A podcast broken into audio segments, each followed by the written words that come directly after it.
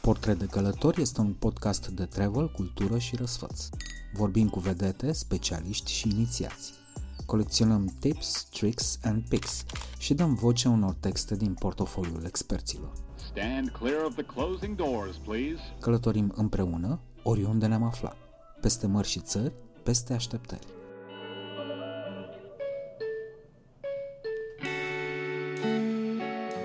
Azi v-am pregătit un platoaș cu mototurism pe Harley, enoturism în Dealu Mare, Paraschive și Nilă.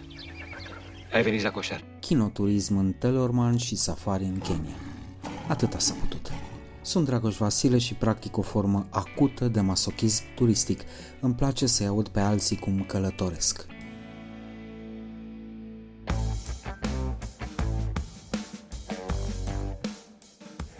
You got a helmet? Oh. Oh, I've got a helmet. Când filmam cu Bogdan Naumovic pentru Apropo T V, știam aproape sigur cu ce o să se îmbrace. Blugi negri și un tricou de aceeași non-culoare cu Harley Davidson. Am zis aproape, întrucât mai exista și varianta B mic, tricou negru cu Michael Jordan. Oricum, la el asta a reprezentat întotdeauna un statement, nici de cum o comoditate sau un soi de uniformă ca la Steve Jobs. Ceea ce rezultă și din interviul următor, despre cum e să fii harleist old school și despre niște drumuri lungi cu motocicleta. Știi, am ajuns la Patras cu o seară înaintea celorlalți și i-am sunat. Bă, unde avem cazare? Păi nu în Patras, avem la treizeci de kilometri într-o stațiune pe malul mării, nu știu. Dar de ce avem acolo și nu aici, unde e, unde e Iureșul? Unde e treaba? Bă, și aud așa. Păi da, mă, dar aici sunt ăia bețivi, bărboși, concerte, rock, gălăgie. Și zic, păi și noi de ce ne-am luat Harley-uri? Adică... Nu înțeleg, și noi, dar noi nu, așa am venit și noi.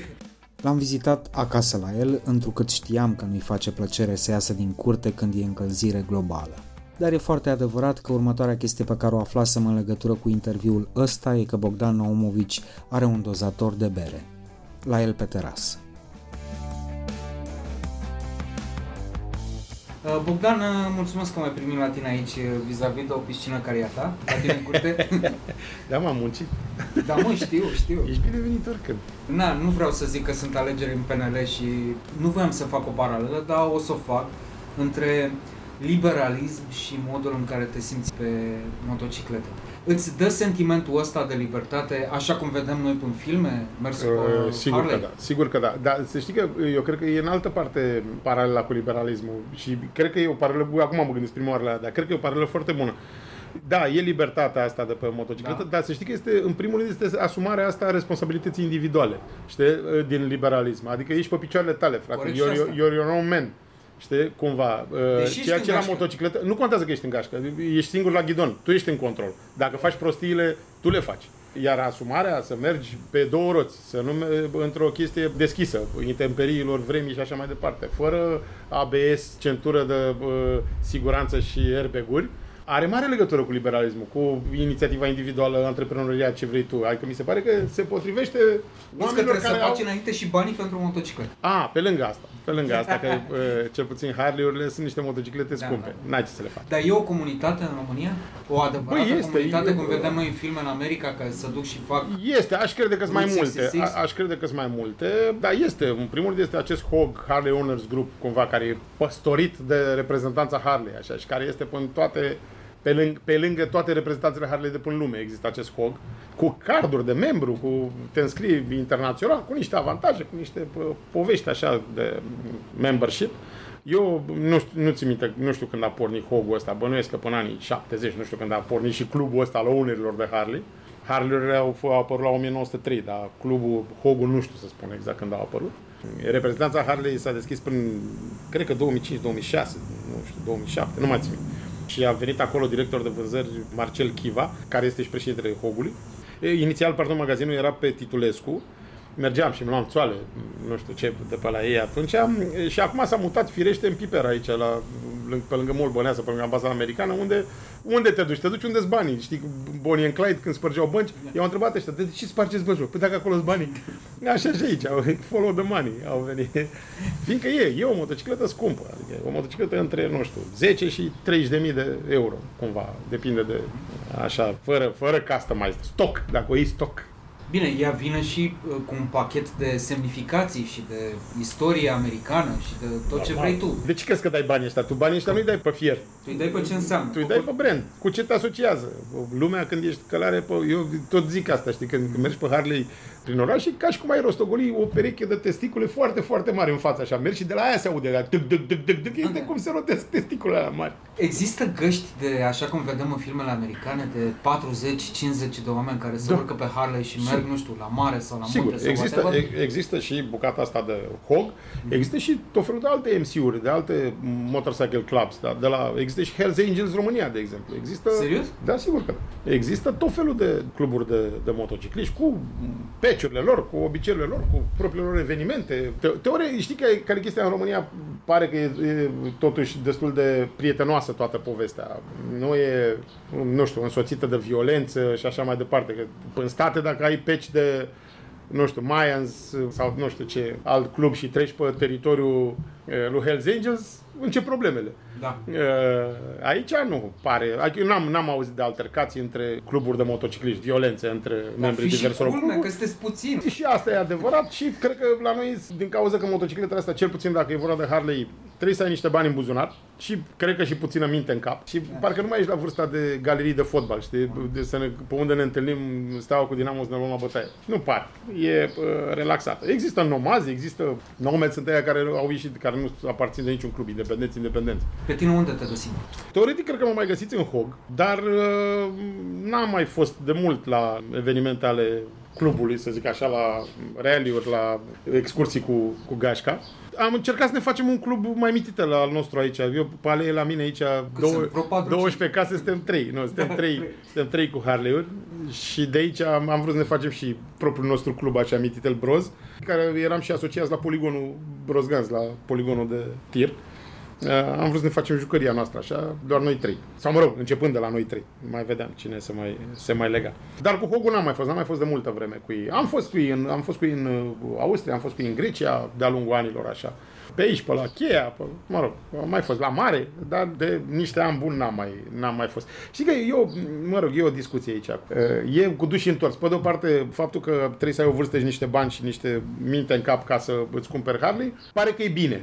Nu e întotdeauna bine. Sunt și mulți oameni care își cumpără Harley la middle age crisis, știi? Și au Harley-ul fiindcă au banii și nu știu, dar ei n-au sufletul de Harleyist. Au doar, ei sunt contabili la o firmă de I T, știi, da?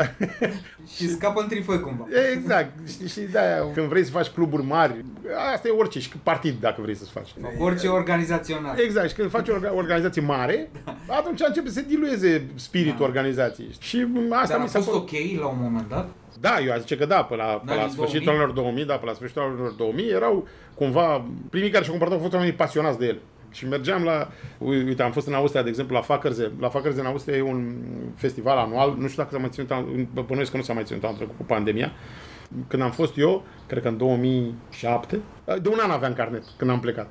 Și s-a făcut, au fost treizeci și cinci de mii parcă de motociclete acolo, venite de până toată Europa. Acum, în următorii ani, ce mă mai uitam eu, se făcuseră din ce în ce mai multe. Adică nu știu dacă au o sută de mii de motociclete, dar enorm. Adică e un eveniment de o săptămână, o nenorocire de asta, imensă, știi?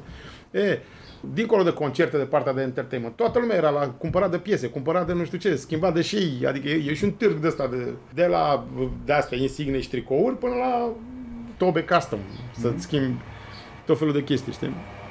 Și, uh, uite, ăsta nu e un Harley, de exemplu. Așa poți recunoaște că ăsta nu e un Harley. Îmi dau trăcâinele. Exact, și face prrrr ăsta așa. Da. Asta e un băiat cu o pizza. Da, exact. Nu e un om cu un Harley, e un băiat cu o pizza. E interesant, știi, că la un moment dat am mers pe, pe autostradă undeva în, în Austria acolo, erau unsprezece grade și ploua torențial, frate, și tu mergi cu o sută treizeci pe autostradă, treci pe lângă niște camioane de alea care când îți aruncă apă e nenorocire, nu mai vezi nimic, știi, mai, îți mai joacă și motocicleta de la aerul dislocat de, de alea. Iubita mea de la vremea aia plângea în cască în spate, mi-a zis că ne-am oprit, bă, plângeam de... Dar ia, ai un sentiment așa că ești... Știi, stăpânul propriului destin, așa e. La tine stă. Eu, eu nu mă urc în avion. N-am mai zburat în două mii cinci. Păi înseamnă că n-ai fost în America. Am fost în două mii cinci. Aia a fost și ultima dată, aia a fost și ultima dată când am zburat. Nu mă urc în avion. Și îmi dau seama că e o chestie de control. Adică e infinit mai periculos pe două roți, pe ploaie, prin, pe autostradă cu o sută treizeci. E infinit mai periculos decât să stai confortabil într-un scaun în avion. Dar ți se pare că e controlul la, ți se pare că e controlul la tine și nu la altcineva. Asta pare așa și când te uiți în filme și când îi vezi pe afară, pare o distracție băiețească. Păi este. Dar uh, sunt și gagici. Sunt, sunt, o, sunt o grămadă de femei care merg. Te duci cu partenera, cu nevasta, cu... Odată, dar sunt... Le obligi? Și... Nu le mai oblig. Le-am obligat într-o vreme. Acum nu le mai oblig, că nu mai vor. În primul rând, sunt o grămadă, o grămadă. Sunt niște doamne care merg ele la ghidon. Merg pe propria lor motocicletă, nu, nu numai pasageri în spate. Dar și sunt femei pasionate de mersul, chiar și pasageri. Păi, fuseseră, cred că două mii șase două mii cinci, unii din prietenii noștri din Hog, fuseseră în, la un eveniment în Norvegia. Deci trei mii și cât de patru mii de kilometri. Au mers ceva. Și să vezi gagicile cum dormeau în spate, se învăța să răzdoarmă în spate pe motocicletă. Deci dormeau și din când în când le cădea, că se prindeau, ne spuneau băieții, că bă, se, se prindeau că le cădea capul așa și îi loveau cu casca în cască în spate, așa știi, în ceafă. Și bang, dădeau și eu un cap în spate, o să mai trezea doamna. Dar că dormeau cum sutele de kilometri, erau pe spate, acolo se țineau și dormeau. Dar sunt, sunt, știu, femei care au mers, bă, bine mersi la, la ghidon, ca să zic așa. Uite, Cristina Trecea, care a fost în C N A, de exemplu. Am mers cu ea în Grecia și am mers la, era la ghidon. Ani Crețu, actriță, dacă o știi pe Ani. Ani merge pe motocicletă. Nu știu, sunt.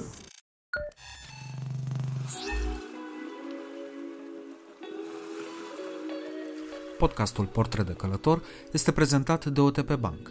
Mai calculat, mai relaxat. Împreună cu Vodafone România. Together we can.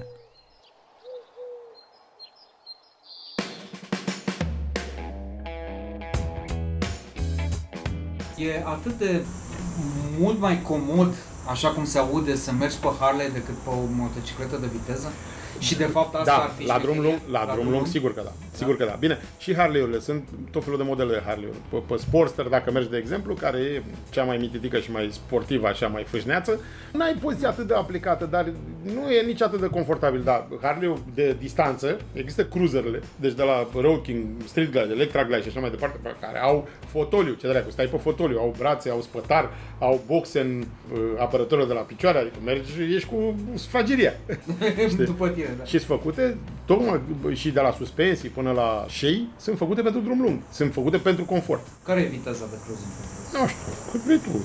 Ele prind și o sută nouăzeci dacă vrei, nu știu dacă prind două sute, pentru că de obicei au parbriz, adică au, nu sunt așa de aerodinamice, să zic. Dar eu am, eu am mers cu Road King-ul, am mers și o sută optzeci. Chestia care e, de pe la o sută doi, depinde dacă mergi cu parbriz sau fără. Dacă mergi cu parbriz, ție comod ție ca rider, dacă nu, nu iei tot un piept. În schimb, când treci pe lângă tiruri și pe lângă de-asta, îți joacă nițel roata de față. Adică ai o pânză, ai o velă în față nițel. Știi? Dacă mergi mai bărbătește fără parbriz, bă, de pe la o sută douăzeci începe, e, e foarte mișto senzația, dar pe la o sută douăzeci începi să te lupți cu ea. Fiindcă ei totul, din cauza poziției că tu stai drept pe ea, iei tot un piept și începi să te ții zdravă de ghidonul ăla și începe să, să, să devină o luptă foarte mișto, foarte plăcută. Și îți dă o senzație, o adrenalină, mișto. Eu, eu de exemplu, nu, n-aș merge niciodată pe vitezane. Nu înțeleg poziția aia. Bine, am și eu o sută de kilograme, nu înțeleg poziția aia culcat pe ea așa. Mi se pare, mi se pare că e și inconfortabilă, nici dar nu poți să o ții pe... Cum trec pe lângă tine. Păi da, mă, dar trec pe lângă tine și după aia se opresc două benzinerii mai încolo, că nu poți să ții așa ore. Da, mergi în niște, probabil niște stinturi mai scurte și cu... Îi dai gaz, gaz, gaz, te mai oprești, mai dai gaz, gaz, te mai oprești. Prefer bucata asta la altă, știi, în care... Există oameni care fac America de la est la vest pe Harley. Și acum la mine în birou am o hartă a Americii pe perete, cât peretele, unde e tot traseul făcut. N-am apucat să-și, să-și ajung. De la est la vest, let me guess, pe sus și după aia... Nu, nu, doar de la est la vest. Nu există să o faci și întors. Las-o dracu de treabă. Da, văzusem că sunt oameni care fac, adică sunt companii din America care îți închiria motorul, că nu plecai cu motorul tot de aici să vină pe vapor după nu știu câtă vreme. Îți luai motor de acolo, închiriat. Și se fac excursiile astea, durează trei săptămâni, o lună. Deci traversai bine, mersi. N-am apucat să-l fac, speranța mea era să-l fac dacă Fimiu și-ar fi luat și el carnea. Să-l fac cu taică-miu și cu Fimiu. Taică-miu are Harley, eu am Harley, speram să se întărâte și Robert și Fimiu să fim three generations, asta să dăm, să traversăm America. Asta era... Ăsta era planul, asta era ce aveam în cap. Bă, da, am fost în state, când am fost în state, m-am plimbat nițel, dar cu mașina, nu cu motocicleta. Bă, și zici că sunt angajați de la figurație ca să țină legea în davie. Deci, bă, harleiști pe care îi vedeam pe șosele sau pe la dinerurile astea, pe la benzinerii unde ne mai opream, bă, să muri, erau ca în filme. Deci eu, vorba aia, am și eu o sută de kile, sunt un om destul de zdravă. Ce vorbești, mă? Eram morocănosul, mutulică pe lângă ea. Erau unii cu un cap mai mare, de două ori mai mare așa, bărbi de-alea până la brâu, dormeau pe motociclete, deci motorul pe cric și întinși de pe rezervor până pe șa, dormeau pe ele. Deci jurai că este angajați, mă, ca să, să arate ca în poveștile cu Harley. Cum e să faci genul ăsta de călătorie, nu știu, București, Austria, cu un Harley? Adică ți-o pregătești altfel decât o, o călătorie normală? Uh... Că eu am și întrebarea asta de neofit. Ce faci cu bagajele? Sunt două școli aici. Ori caravana e însoțită de o mașină și se înghesuie bagajele în portbagajul mașinii. Mergi cu un S U V, un ceva și acolo sunt bagajele tuturor sau ale multora. Majoritatea cruzerilor au, când se au cuburi, au gențile alea din spate și nu, e absolut suficient. Dacă ai alea două genți de paroada în spate, nu-ți mai trebuie mai multe. Mi se par mici. Nu-ți mai trebuie mai multe bagaje. Eventual mai poți să mai pui ceva pe un sac de dormit sau un cort ah. prins de ghidon în partea din față, dar nu-ți trebuie mai multe bagaje. Că mie mi se par bucuria acestei mi se pare insuficient. Sănătate. Femeile care merg pe Harley au venit și la cultura asta frustă a harleiștilor, știi? Adică nu, că n-ai nevoie, ai nevoie de niște tricouri, kilo și ciorap de schimb, sănătate. Cam asta e ce ai acolo, un costum de ploaie și cam asta e.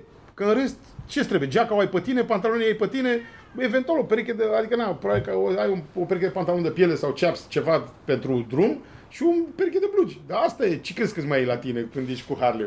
E, de-aia, uite că asta e funny, am plecat în Grecia, nu mai țin minte, două mii zece parcă, patruzeci și opt de motociclete, nu mai țin minte cât am fost. Am plecat de aici, din, din București, să mergem la un, era un rally la Patras în Grecia, mai jos de Atena, cumva făceai dreapta, de zece mii de motociclete, nu știu ce, hai să mergem la Patras. Am plecat cu prietenul meu John, cu băieții ăștia mulți, patruzeci de motoare, nu știu ce, am ajuns în vamul la Giurgiu să trecem în Bulgaria, mi-am dat seama că când am dus-o, mi-au dat motocicleta de la reviziile, mi-au dat și talonul și nu puteam să ies din țară. Au plecat ei mai departe, am rămas eu cu John, l-am rugat pe un prieten pe Cătă să-mi ia de aici, din București, să treacă pe acolo să-mi ia talon, să-mi ia la Giurgiu. Mi-a adus talon la Giurgiu și am plecat după ei. Bagajele noastre, iubita unuia dintre băieți, venise cu mașina, cu un S U V.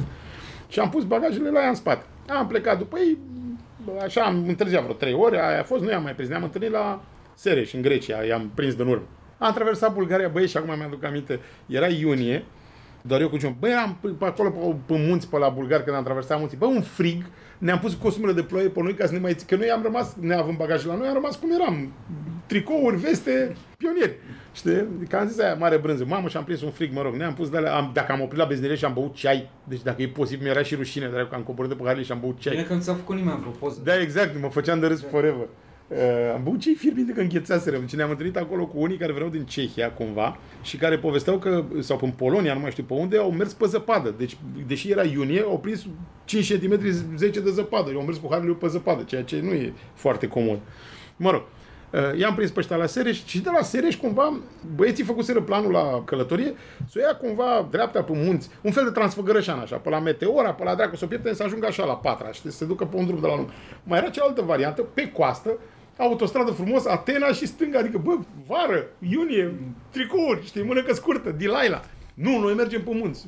Bă, și mai dormi și o noapte în munți acolo. Păi da, da, așa ajungem mai repede puțin la, ajungem cu o zi mai devreme la ăsta și mergem pe unde e frumos, nu pe unde e urât. Pe lângă Olimp, pe lângă munte, pe frumos. Ei au insistat. Și eu cu John am zis, bă, las că noi mergem pe unde vrem noi. Bine, hai că ne vedem la Patras. Și noi am plecat noi doi liniștiți pe drumul frumos. Băi, au făcut ăștia săraci, s-au dus pe la Meteora, pe acolo au făcut um, fetele hipotermie, că i-a prins, bă, era un cancer pe munți pe acolo, un frigo, nenorocire, au căzut, nenorocire absolută.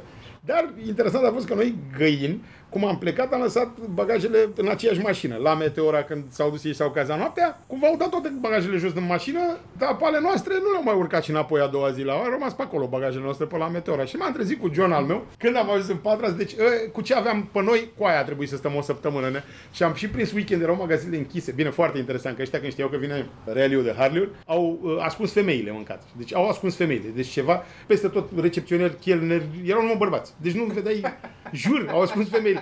E funny pentru că s-a terminat duminica următoare asta și noi am plecat luni înapoi, eu cu Ionica și cu încă câțiva. Și am apucat să vedem că în ultima seară, după ce au plecat nouăzeci și nouă la sută din Harley-uri, au apărut femeile, au apărut toți pătărițele, recepționerele. Deci le-au ascuns o săptămână până în case, jur. Ce dragul fost în capul lor sau ce experiență ar fi avut în alți ani, nu știu. Tu îți dai seama ce măcel a fost. Da, ce-o fi fost pe acolo în alți ani. Și am ajuns cu ăsta și a, asta... S-au rupit femeile pe motocicletă. Asta, ce nebunie o fi fost, nu știu, de, nu știu care era experiența lor sau legendele, sau, nu știu. Dar cert că am ajuns și erau și magazinele închise, bă, drept care a trebuit să rezistăm cu o pereche de kilo și o pereche de ciorap până în luni când s-au deschis așa. A fost funny. Am ajuns acolo, apropo de că asta spuneam. Știi, am ajuns la Patras cu o seară înaintea celorlalți și i-am sunat. Bă, unde avem cazare? Plătită de noi? Nu știu, unde avem cazare? Păi nu în Patras, avem la treizeci de kilometri într-o stațiune pe malul mării, nu știu. Dar de ce avem acolo și nu aici, unde e, unde e Iureșul? Unde e treaba? Unde e tre... Bă, și aud așa. Păi da, mă, dar aici sunt ăia bețivi, bărboși, concerte, roche, gălăgie. Și zic, păi și noi de ce ne-am luat Harley-uri? Nu înțeleg. Și noi, dar noi, nu, așa am venit și noi?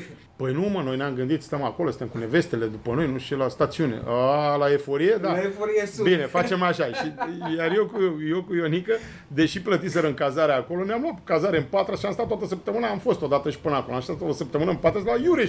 Și trebuie că căutăm la... Am fost odată și până în stațiune. Eu ia bulangeia de la hotel ne și dăduseră locurile. Au văzut că n-am venit cu ceilalți, ne-au dat locuri. Și când am venit și noi să dormim o noapte acolo, bă, alu, locurile. Păi dar n-ați venit. Păi da, dar le-am plătit. Cum adică ești nebun?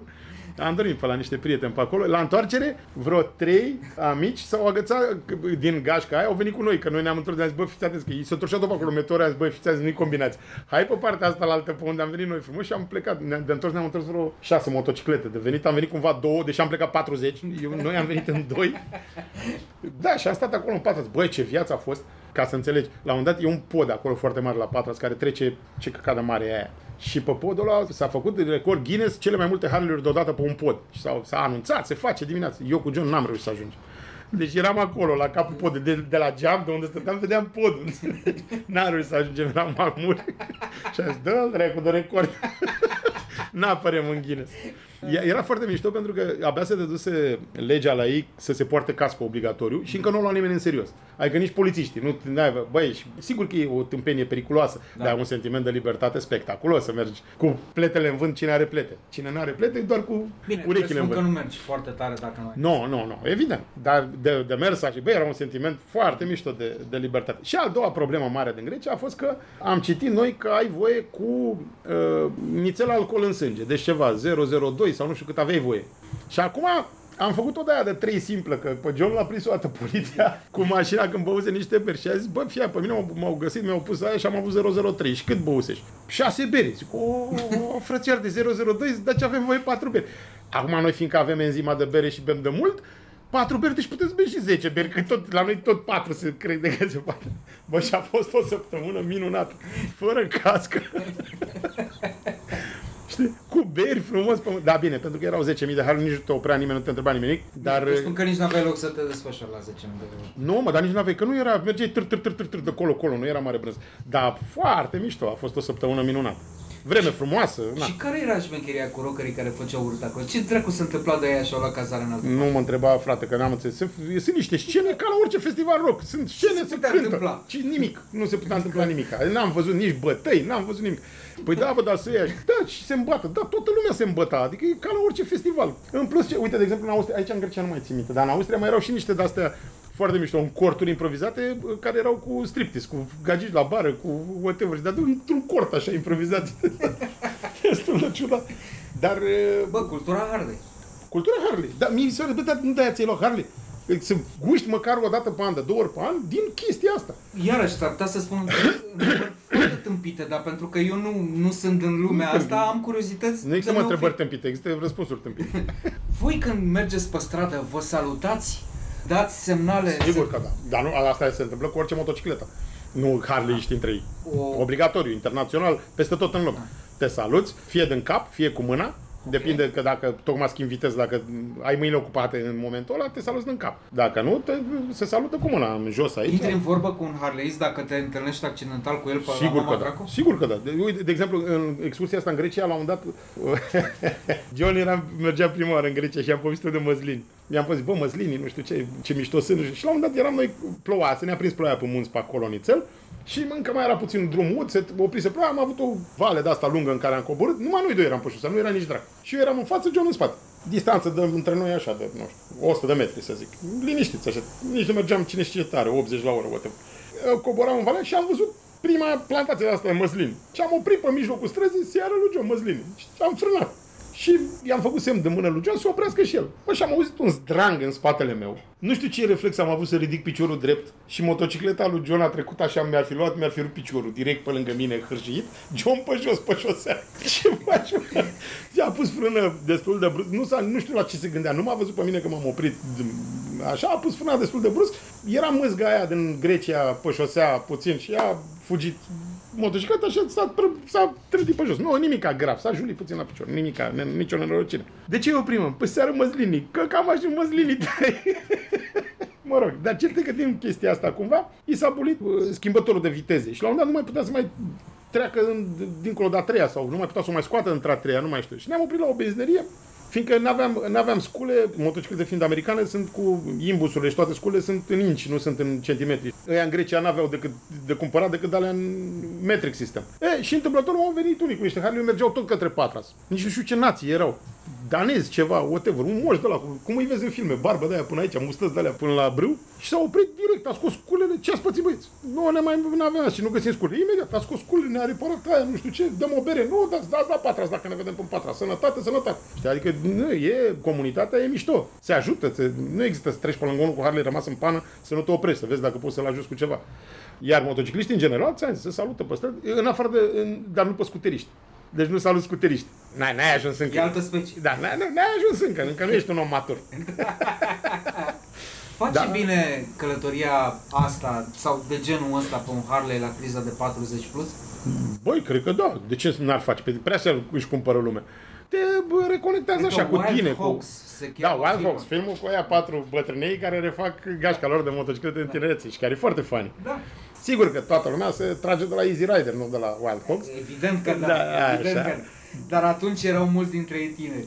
Exact, exact, exact. Da, cred că îți face bine. Băi, te capeți încrederea asta în tine, știi, când mergi, când e, e un sentimentul ăsta foarte mișto. E adrenalină, probabil endorfine, dragoste. Eu, de exemplu, mi-am pus boxe, îmi pun muzică, merg cu muzică. Ok. Știi, la boxe, nu la căști, ca să mai auzi ce se mai întâmplă în jur, dar la boxe frumos, îmi pun, am selecția mea de muzică. E mișto să mergi pe Pink Floyd, pe Doors, pe... E o, e o senzație. În România, pe unde ai ocazia să mergi? Pe unde se organizează trasee cu multe motociclete?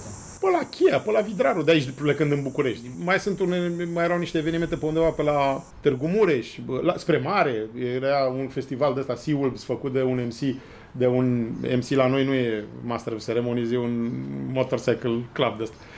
Așa și un, un M C, Sea Wolves, din, de până Constanța, fac băieții de acolo un... festival de ăsta, ne duceam până mai, nu mai știu când era. Mă așteptam să zici cu marea, că de vreme ce se duc bicicliștii până la mare, de ce nu v-ați duce voi? Se duc să încurce circulația, mândruță și cu ai lui. Da, nu, e, evident că se făceau, se făceau la mare, în afara sezonului, cumva, se făcea ăsta. Se fac tot felul de, de evenimente. Plus că sunt multe M C-uri și până Ardeal, care fac pale lor. Și unde, cred că invită, nu, nu cred că e o problemă. Și dacă te duci... Nomad sau dacă te duci de la alt M C. Și întotdeauna aceiași usual suspects pe scenă. Cargo, Trooper și așa mai departe. Știi, tot rocă reală, peste tot. E mișto. Unde ai pleca acum dacă chiar ai avea posibilitatea, nu știu, mâine? Nu ai nimic de făcut să te... Da, am posibilitatea, dar de fapt trebuie ai. Să-i fac I T P-ul. De fapt ai. Trebuie să-i fac I T P-ul, asta e problema, că n-am mai mers cu ea anul trecut deloc în pandemie și mi-a expirat I T P-ul. Tocmai de-aia te întreb, nu, nu simți nevoie să scoți? Băi, am devenit foarte comod, din păcate eu, așa, pe mine mă deranjez, nu, nu sunt rău de căldură foarte tare. Și anul ăsta, frate, când s-a oprit ploaia, au început treizeci de grade. treizeci de grade uh, afară, sunt de fapt treizeci și cinci uh, sau patruzeci, uh, așa. Asfaltul, eu am un motor de o mie șase sute. la aia. Motorul între picioare mai bagă și el cincizeci de grade, asfaltul mai bagă și el, mașinile alalte de lângă tine, băi, și este o nenorocire absolut. Plec de acasă liniștit cu puls șaizeci, la următorul semafor am puls o sută de la... Știi, și mie, nu mai îmi place asta, căldura. Mie îmi place să fie douăzeci și cinci de grade, de să plec primăvara, toamna, anul ăsta, în primăvară nu s-a putut, a plouat în continuu, a fost o... N-am avut primăvară de aia. Septembrie, singura soluție. Aia zic, poate la toamnă e, e o soluție. Deși, mă rog, septembrie o să fie patruzeci de grade, ca așa e la... Da, dracu știe. Eu vara merg în șorci în tricou, pe, pe motocicletă, okay. Cel puțin până oraș merg în șorci în tricou. Da, că merg da, la drum. Dar mai vezi oameni care sunt la douăzeci și cinci de grade cu gești de piele pe ei? Nebun de legat. Deci dacă mă întreb pe mine, nebun de legat. Adică dacă nu vrei să te îmbraci de show, care e ok, e un okay, reason, exact e, poate fi un motiv. Da. Dar altfel, tu pleci de acasă cu premiza că o să cazi. A, deci aleați mai degrabă de protecție? De protecție, sigur că da, de sigur că da. Sunt de protecție. Vara, prin oraș vorbesc, la drum lung, sunt și de vânt, că la drum lung, de rule of thumb, așa zice că la fiecare zece kilometri pe care ai, ca viteză scade temperatura cu un grad pe care o percepi. Deci dacă ești treizeci de grade și tu mergi cu o sută, tu simți douăzeci de grade. Știi? Adică nu mai e... Și plus în gâzel.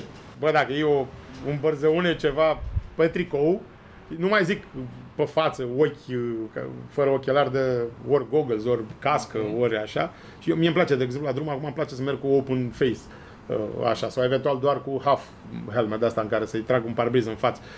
Dacă merg la drum lung, nu, ia, trebuie să ai o, o integrală cu tine, casca de aia întreagă, știi că dracu știe. Dar am mai luat gâze, bă, îți dă, zici că îți dă cu praștia, cu bilă de sticlă. Dacă iei ceva, nu, musca ca musca, dar dacă iei o, nu știu, un tăune, un bondar la o sută și pe autostradă, pe tricou, o strănițel așa. Nu să nu-i dracu vreo rândunică, vreo vrabie. Aia, ca să nu mai spun că s-a, s-a întâmplat și varianta asta. Dar eu n-am pățit, dar știu oameni care au mai lovit. De-aia, la drum e bine să ai, la drum lung și la viteză mai mare, e bine să ai geacă, să fii protejat. Până oraș, așa, de păi, decât să am patruzeci, decât să pișcu alea pe mine pe la semafor când sunt cincizeci de grade, mor, mă. Nu, mai bine merg în tricou și plec de la premisa că nu o să cad. Și nu te duci la o întâlnire de business? Ba, da. Ba, da, mă, nu, că am norocul să am o meserie creativă în publicitate, așa, care cumva lumea se așteaptă de la tine să fii mai zbanghiu, știi? Adică dacă ești de ăsta conservator, parcă ești un creativ prost, așa, nici, nici nu-ți faci treaba bine. Cred că n-am văzut vreun creativ în costum. Da, vezi? Mă mai spuneam clienților că mai aveau unii ironii de-a lungul anilor, așa, cu bă, de ce vii în short la întâlniri și nu știu ce. Și le ziceam, bă, dar nu mă plătiți pentru cum mă îmbrac, mă plătiți pentru ce am în cap. Ca să pot să fac lucruri mișto, eu trebuie să fiu relaxat, fericit. Nu m-am transpirat și obosit și tracasat. Hai, mă, să facem o campanie mișto. Așa că nu, na, n-am problema asta. Prefer să fiu confortabil. Da, asta e personal choice, nu e? Fiecare om își ia alegerea cum, cum crede el. Dar eu aleg să cred că la mersul din oraș, care e cel mult șaizeci, n-ai, da. În oraș nu prea ai cum să... Dacă ești normal la cap, deci nu vorbesc de copiii cu linioți, eu vorbesc de mine. Da? Nu merg, n-ai pe unde să mergi tare prin oraș.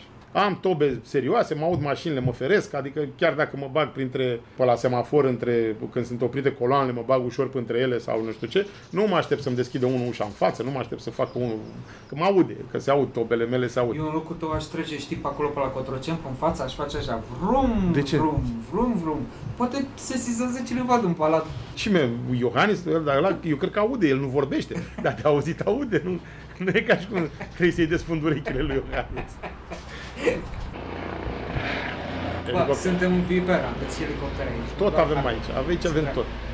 Oi, dar stai că încă n-a pornit, mă, mă și mir, am un vecin aici, un, cred că e nepotul lui Becali, nu știu cine e dracu, e aici pe strada de lângă mine, bă, și-a luat un Lamborghini.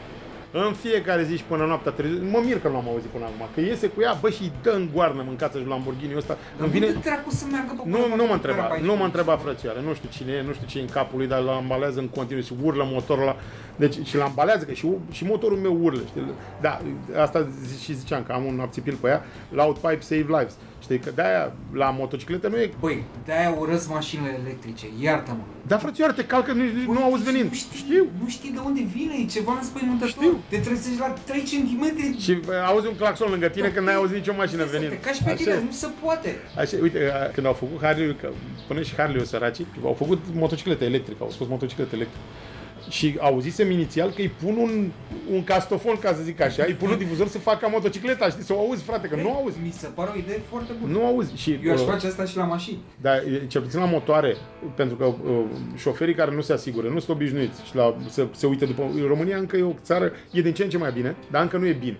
În țări, Italia, nu știu, țările de vest care au avut scutere și motociclete de mulți ani, foarte multe, au învățat șoferii în țările astea să, să se asigure la motocicliști, să fie atenți și la motocicliști. La noi încă nu au învățat să uite în, în retrovizoare, bă, nu a fi vreun motociclist când schimbi o banda. E, singura variantă este să te audă.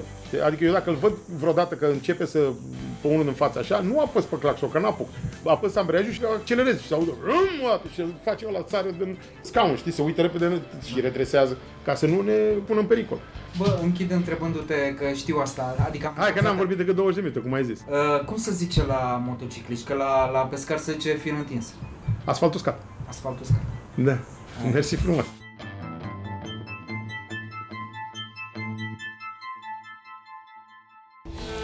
În țara noastră se taie în fiecare oră din moștenirea copiilor noștri, iar pădurea nu are gură să strige. Sau poate are... Are, dacă folosim tehnologia și rețeaua pentru binele ei. Cu un card SIM și monitorizare acustică, cu inteligența artificială și analiza pericolului în timp real, dăm voce pădurii în lupta împotriva defrișărilor ilegale. Dacă o putem asculta, o putem proteja pentru copiii noștri. Descoperă soluția unică în România pe vodafone.ro slash prima pădure smart. Together we can. Vodafone.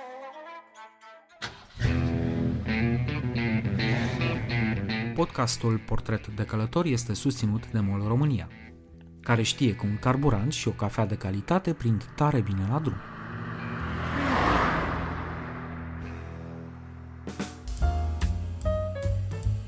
Citez copios de pe coperta doi.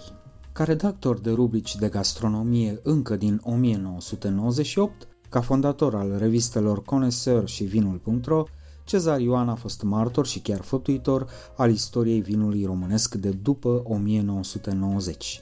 Activitățile lui au depășit cu mult sfera publicistică. Dincolo de redactarea a mii de articole și de degustarea a mii de vinuri, el a fost inițiator și administrator al unor activități educative și companii care au influențat domeniul gastronomiei de la noi din țară.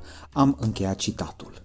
Cartea a fost publicată în două mii nouăsprezece și se numește Connoisseur fără ifose, cu subtitlul Tot ce ai vrea să știi despre vin și ceva în plus. De data asta, eu unul am vrut să aflu ceva mai mult despre Dealu Mare, o importantă zonă viticolă pe care am vizitat-o în două rânduri, anul trecut și în vara asta. E o călătorie inițiatică pe care vă recomand călduros, în mod repetat, întrucât vinul se învață doar până la un punct din cărți. Restul e pur și simplu anduranță și antrenament. Salut, Cezar, și bine te-am găsit pe o plajă din Grecia, brațul Sitonia mai exact. Sper că stai cu un pahar de roze în mână și cu laptopul pe piept ca să ne auzim cât de cât ok. Paharul l-am Mă rog, așa-mi imaginez eu că stai cu un rozet, dar tu poți să stai și cu o bere. Doamne ajută! Oricum, voiam să te anunț încă de la bun început că îmi propun să ilustrez interviul ăsta cu fragmente din Sideways, cel mai bun film care s-a făcut vreodată despre un băutor de Pinot Noir. Și de altfel știi ce, ce se spunea în America, cred, că ăsta este filmul care a îngropat Merlot. Ești de acord cu asta? Sunt de acord în urma celor citite. Au crescut exponențial atunci vânzările de Pinot Noir și cele de Merlot au devenit apanajul uh, unui consumator needucat, ceea ce sigur că este o, o eroare în final, dar uh, ne mulțumim cu ce există. And if they want to drink Merlot, we're drinking Merlot. No, if anybody orders Merlot, I'm leaving. I am not drinking any fucking Merlot! Okay, okay, relax, Miles. Jesus, no Merlot. Did you bring your Xanax? Tu de care preferi? Ah, e foarte greu de spus. Pinot Noir-uri în România sunt puține foarte bune. Dacă aș putea alege mereu din cel franțuzesc, pe ăla aș alege de Burgundia. Nu mi permite buzunarul întotdeauna. Mă rog, ce vreau să zic este, pentru cei care încă n-au văzut filmul, cei puțini care încă n-au văzut filmul, e că Sideways este despre doi prieteni care pleacă într-un wine trip în ceea ce în America se cheamă, dacă nu mă înșel, Santa Barbara Wine Country. Și uh, e important de spus asta pentru că în America, în lumea nouă, chiar se face turism enologic. Adică chiar există locuri în care te poți duce cu prietenul după o criză existențială sau înaintea uneia, să pleci o săptămână într-o astfel de călătorie, la degustat vinuri, să te cazezi oriunde. Și voiam să încerc să mă lămuresc cum, cu tine, cum stau lucrurile la noi. La noi lucrurile încep să stea bine. După ce ani de zile oferta asta de turism la crame a fost foarte scăzută, foarte rarefiată, începând de anul trecut, probabil și ca efect al pandemiei și al întreruperii legăturii dintre vin și consumatori, cramele au încercat să se deschidă, să-și deschidă porțile și să invite oamenii acasă. Are toată logica, pentru că vinul e un produs cultural și atunci oamenii au nevoie să-i cunoască pe oamenii care produc vin, au, voie, au nevoie să vadă cum se face vinul, să înțeleagă puțin despre filozofia producției și să se scufunde, să bălăcească puțin în lumea asta a vinului, să încerce mai multe, nu doar unul care le-a plăcut și să rămână acolo, să descopere și... are sens și economic, pentru că la crame vinul se vinde direct fără intermediari, ceea ce e un beneficiu atât pentru cel care vinde cât și pentru cel care cumpără. Eu personal cunosc mai îndeaproape regiunea Dealu Mare, care e foarte apropiată de București și care chiar și anul trecut în pandemie a făcut un eveniment foarte scremut, dacă pot să spun așa, pentru că era o autocare de cincizeci de locuri ocupate de douăzeci de persoane cu distanțare, era foarte dificil de făcut și chiar și așa au participat peste două sute de persoane. Toate au fost mulțumite, toți cei care au fost au, și-au răspuns după aia la chestionarul de feedback pe care l-a dat asociația, toți au fost foarte mulțumiți. Anul ăsta s-a dublat numărul celor care au venit la așa numita evadare în Dealul Mare, un weekend al cramelor deschise. Și iarăși, majoritatea celor prezenți au fost încântați de ce au descoperit acolo și vor să revină.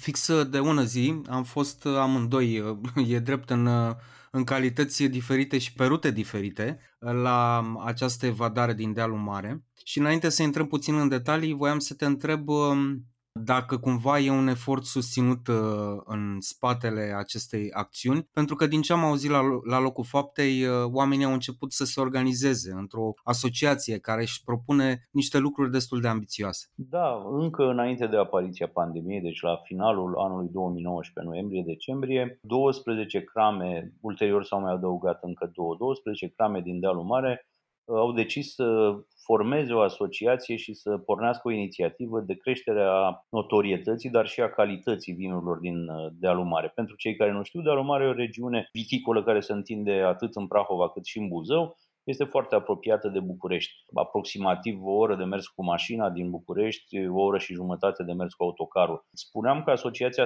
și-a propus, pe de o parte, să promoveze mai bine valorile întregii regiuni viticole, dar pe de altă parte și să crească calitatea vinurilor produse acolo. Cum au făcut treaba asta? Au început să muncească la un nou caiet de sarcini. Poate lumea știe, poate nu știe, vinurile cu denumire de origine geografică și cu indicație geografică trebuie să se supună unui caiet de sarcini foarte precis. Acest caiet de sarcini este în fiecare regiune alcătuit de către producătorii din zonă și apoi supus înaintat mai departe organismelor statului și organismelor europene care decid în materie. Dar în principiu aceste organisme iau notă de hotărârile asociației de producători și veghează după aia ca aspectele prevăzute acolo să fie îndeplinite. În sensul calității, cramele din Dealul Mare și-au asumat în mod voluntar o scădere a cantităților produse cu scopul de a crește calitatea. Au fost reduse recoltele admise la hectar, randamentele la presarea strugurilor, totul pentru a spori calitatea. Pe partea de promovare, prima acțiune comună a celor din Dealul Mare, a asociației, a fost făcută chiar la o lună după declanșarea pandemiei și lockdown-ului din două mii douăzeci, când asociația și-a propus cumva să vină în sprijinul societății, în sprijinul organizațiilor care voiau să facă un bine sistemului sanitar, și au decis să doneze vinuri donatorilor de bani. A fost creat un mecanism prin care donai o, nu știu, un milion, două milioane, trei milioane, au existat niște praguri către o cauză de utilitate publică și cramele îți trimiteau acasă vin în valoare de banii pe care i-ai donat. S-a bucurat de un mare succes și dintre donatorii de atunci au provenit și o parte din participanții la prima evadare în Dealu Mare, la primul weekend al cramelor și al sticlelor deschise. A urmat la finalul, în a doua jumătate a lunii august două mii douăzeci, această evadare despre care vorbesc. Au fost aproximativ cincizeci dintre donatori și restul participanților pur și simplu și-au cumpărat bilete, s-au urcat cu măscuțele pe față în autocare și s-au deplasat între crame timp de două zile. Din nefericire, și probabil că ai fi ajuns oricum să mă întreb lucrul ăsta, capacitățile de cazare în regiune nu uh, reușesc nici pe departe să satisfacă nevoile, mai ales când e un eveniment punctual. Când asociația nu are un eveniment punctual și vin oaspeți în timpul săptămânii, să zic, pe cont propriu, există destul de multe spații de cazare. Asta este o problemă a cramelor din Dealu Mare sau este ceva absolut tipic pentru România? Pentru că nu sunt doar cramele din, din Dealu Mare. Aș spune că Dealu Mare stă mai bine decât alte regiuni în ceea ce privește capacitățile de cazare, dar cu precizarea că nu cunosc în detaliu oferta de cazare din toate celelalte regiuni. În Dealu Mare există, începând din est, de la Sărata Monteoru, care este la aproximativ opt kilometri de cea mai estică cramă, există stațiunea Sărata cu mai multe hoteluri și pensiuni. În mijlocul regiunii, în zona Mizilului, există cel puțin un hotel în Mizil și în apropiere patru, trei sau patru capacități de cazare, fiecare cu între zece și douăzeci de camere. Iar în partea vestică, spre Urlați, există două pensiuni și câteva spații de cazare din astea la privați. E destul de limpede ce face asociația pentru vinul în sine, dar ce impact are asupra consumatorului din partea asta? Ne învață, nu știu, să bem mai bine vinul, ne învață că producem și noi vin de o anumită calitate, atrage oameni noi către consumul de vin românesc. Acțiunile de tip turism la crame sunt destinate în primul rând să aducă oameni acolo, dar și care să descopere. Descopere diversitatea de vinuri, diversitatea de crame, diversitatea ofertei. Evident că un alt scop este de a face cunoscută regiunea și celor care nu ajung să participe la astfel de tururi viticole și să-i întărâte cumva să vină pe viitor acolo. În decursul unei vizite la o cramă sau la mai multe crame, cei care participă la astfel de experiențe au ocazia să afle și cum se face vinul și cum se bea vinul și să nu mai rămână încremeniți în care e cel mai bun vin din lume. Nu există așa ceva, cel mai bun vin din lume. Există vinuri care îți plac pentru diverse utilizări. La dimineața la piscină, la ora zece, Doamne ajută, bei un anumit tip de vin, nu o să bei un roșu corpulent să te zăpăcească. La prânz, cu mâncare ușoară în Grecia, bei un anumit tip de vin ca să-ți facă plăcere. Seara, pentru o seară festivă, da, deschizi vinuri mai bogate, mai opulente, mai somptuoase, nici nu știu cum să le numesc. Toate lucrurile astea se învață prin participarea la vizite în crame. Te întreb asta pentru că chiar tu însuți ai fost ghid la una dintre călătoriile astea. La tine cum, cum a fost? Au fost oameni care au luat contact cu băutul vinului acum sau au fost și specialiști care așteptau să-și rafineze cunoștințele? Anul ăsta, dacă e vorba de turul pe care l-am ghidat eu anul ăsta, grupul a fost format din prieteni și prieteni ai prietenilor. A fost o surpriză pentru mine că deși toți beau vin, majoritatea nu știau unde este Dealu Mare. Deci a fost o uimire pentru ei să afle că Dealu Mare e o bandă de vii care se întinde pe patruzeci și cinci de kilometri de la vest la est și că acolo există nenumărate crame. Au ajuns să înțeleagă diferențele dintre zonele viticole ale României. Vorbind despre Dealu Mare, evident că a trebuit să le explic și cum sunt, care sunt și cum sunt celelalte regiuni viticole. Au fost uimiți, unii dintre ei, deși beau vin, nu știau să-l bea, pur și simplu beau ce li se turna. Beau după culoare, au văzut un vin roze la masa vecină, adu-mi și mie o sticlă. Nu știau ce așteptări pot să aibă de la un anumit tip de vin, da. Foarte puțini cunoscători au venit, pentru că deja probabil luaseră contact cu lumea vinului în alte ocazii. Au venit mai mult necunoscători seduși de perspectiva unei evadări în natură. După anul ăsta în care am stat încuiați în casă, E clar că lumea așteaptă pretexte, motive, ocazii să fugă în natură, să se refugieze undeva. Mulți au venit pentru socializare. Mulți au venit pentru că prieteni de-ai lor sau cunoscuți de-ai lor urma să meargă acolo și a zis, dom'le, hai să facem o zi împreună în, în natură. Grupul meu s-a reunit ca urmare a dorinței unuia dintre ei de a-și face ziua de naștere astfel, în mijlocul cramelor, într-un format de petrecere care să nu fie cel clasic. Și a dorit să le arate prietenilor lui ce bogății se ascund acolo și să le ofere o zi de dimineață până seara, nu doar o petrecere, o masă, să le ofere o zi în care să simtă foarte bine împreună. Deci iată cum apare un nou tip de motiv pentru a merge în turism viticol. Te întreb lucrurile astea pentru că voiam să te rog cumva să descrii ce se petrece în momentul în care intri la o cramă pentru cei care de-abia așteaptă să facă călătoria asta sau care încă nu sunt convinși că trebuie făcută. În primul rând intri, te primește cineva și apoi... Aș începe de o descriere a enoturismului puțin înainte de intrarea în cramă. Aș începe de la urcarea în autocar, dacă mergi cu un grup. Apar în autocar oameni pe care okay. îi cunoști și oameni pe care nu îi cunoști, dar timp de o oră și un sfert, o oră și jumătate în autocar până când ajungi la o cramă, ghidul îți povestește pe de o parte despre ce urmează să vezi și îți atrage atenția asupra lucrurilor la care să fii atent, dar oamenii, participanții ajung să se și cunoască puțin între ei. Astfel încât atunci când se dau jos la prima cramă, participanții la un grup cu autocarul deja și-au făcut, hai să nu spunem prieteni, dar măcar câteva noi cunoștințe. Apoi, odată cu intrarea în cramă, majoritatea cramelor aleg să facă un scurt tur um, vizitatorilor și să le arate traseul și tehnologia pe care, prin care se produce vinul. Nu e ceva complicat, le arată participanților, vizitatorilor, le arată pe unde intră struguri în cramă, ce se întâmplă după aia cu ei, ce procedee de răcire, încălzire suportă mustuiala și de ce. Ajunge astfel să înțelegi diferențele dintre vinul alb, vinul roze și vinul roșu. Pentru că odată exemplificat acolo cu prezentarea utilajelor și traseilor pe care se deplasează vinul și cu explicațiile pe care le dau enologii, oricine înțelege mult mai corect tehnologia vinului și apoi poate aprecia reușita, rezultatul. Afli ca vizitator, de pildă, diferența între un vin roșu care se bea tânăr și un vin roșu care trebuie maturat la sticlă, învechit, maturat la butoi și învechit la sticlă. Astfel că atunci când ulterior ajungi să cumperi de pe piață, înțelegi ce înseamnă mențiunile astea de pe sticlă și știi deja la ce să te poți aștepta. La fel și la vinurile roze, afli de pildă de la... Vine puțin să și râd faptul că vinul roze nu este obținut din amestec de vin alb cu vin roșu, ci este produs din struguri negri, până la ce înseamnă aromele. Multă lume nu știe asta. Da, da, încă există mulți oameni care nu știu, nu sunt de condamnat.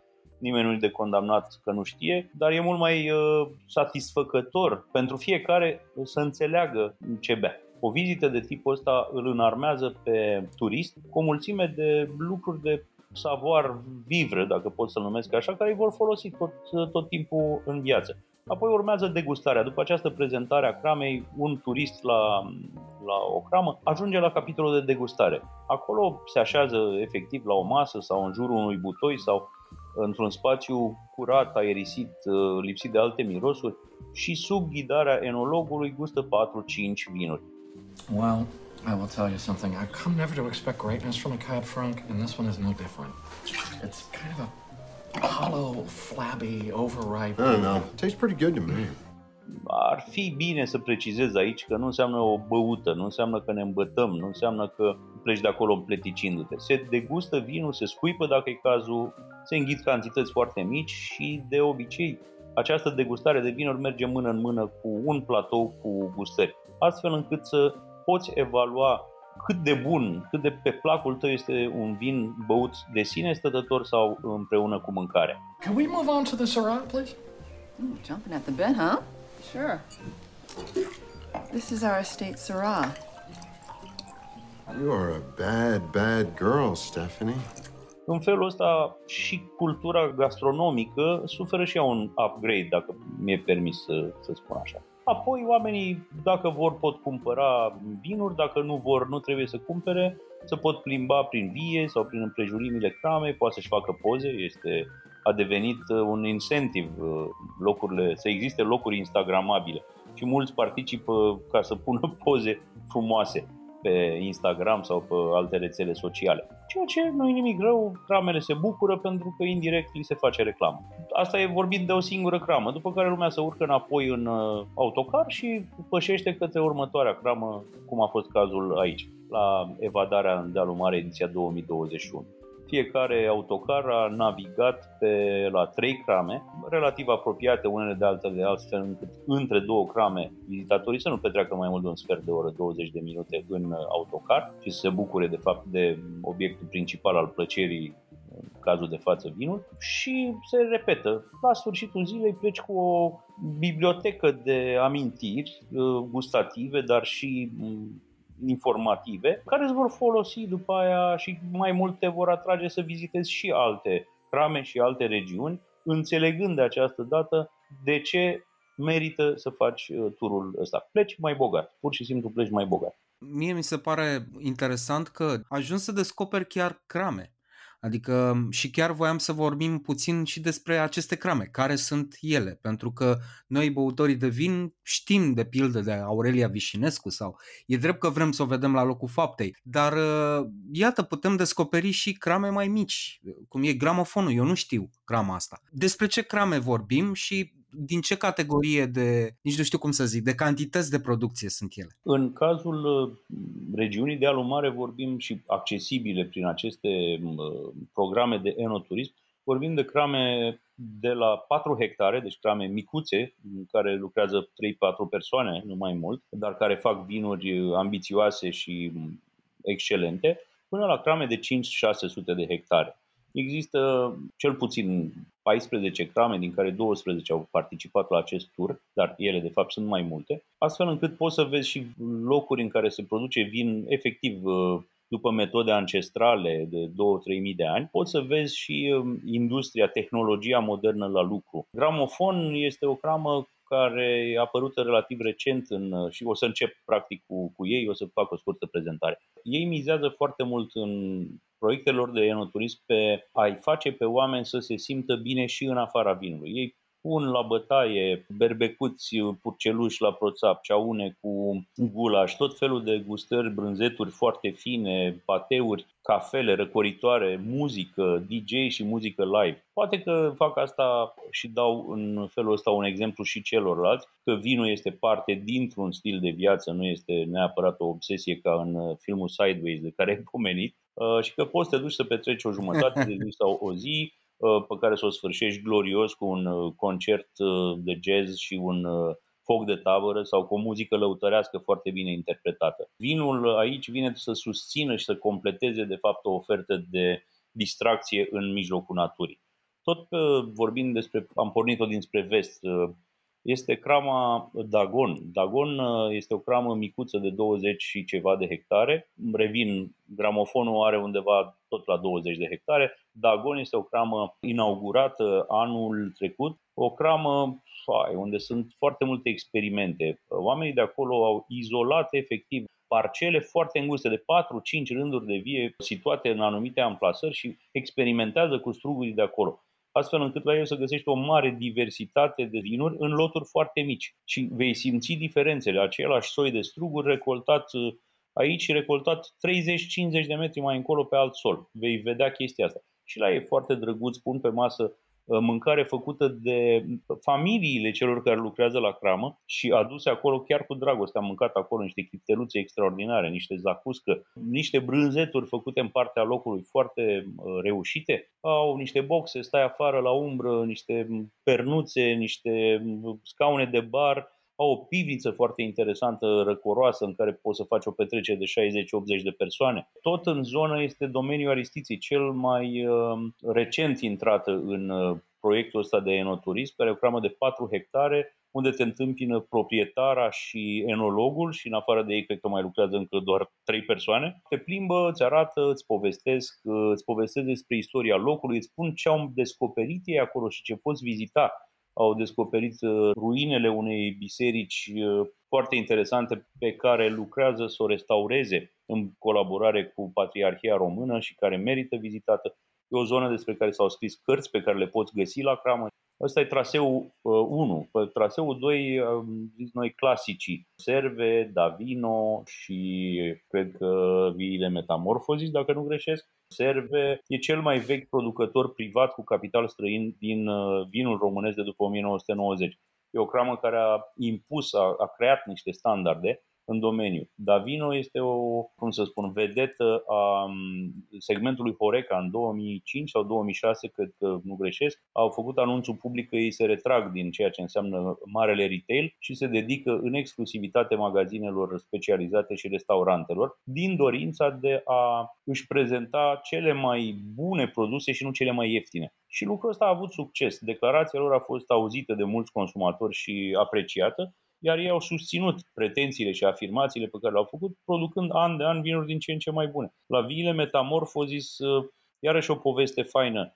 Crama este un joint venture între un enolog italian venit în România la începutul anilor nouăzeci și cea mai veche familie din vinul mondial, aș spune, familia Antinori din Toscana. Cu viziunea asta istorică pe care o are familia, cu cunoașterea locală a soiurilor și terenurilor pe care o are enologul Fiorenț Orista, reușesc să facă, cu o răbdare de, aș spune, de italian bătrân, nu de chinez bătrân de data asta, lucruri din ce în ce mai bune acolo. Au reînviat soiul negru de Drăgășani, l-au adus din Drăgășani și l-au plantat în Dealu Mare și obțin niște vinuri extraordinare și, evident, exploatează și soiurile considerate deja valoroase în zonă, Cabernet Sauvignon, Merlot și Fetească Neagră. Al treilea traseu cuprinde Apogeum, Budureasca și Licorna Winehouse. Licorna e o operațiune mai micuță de treizeci de hectare, o modernizare a unei crame de la începutul secolului trecut, o construcție inițial făcută de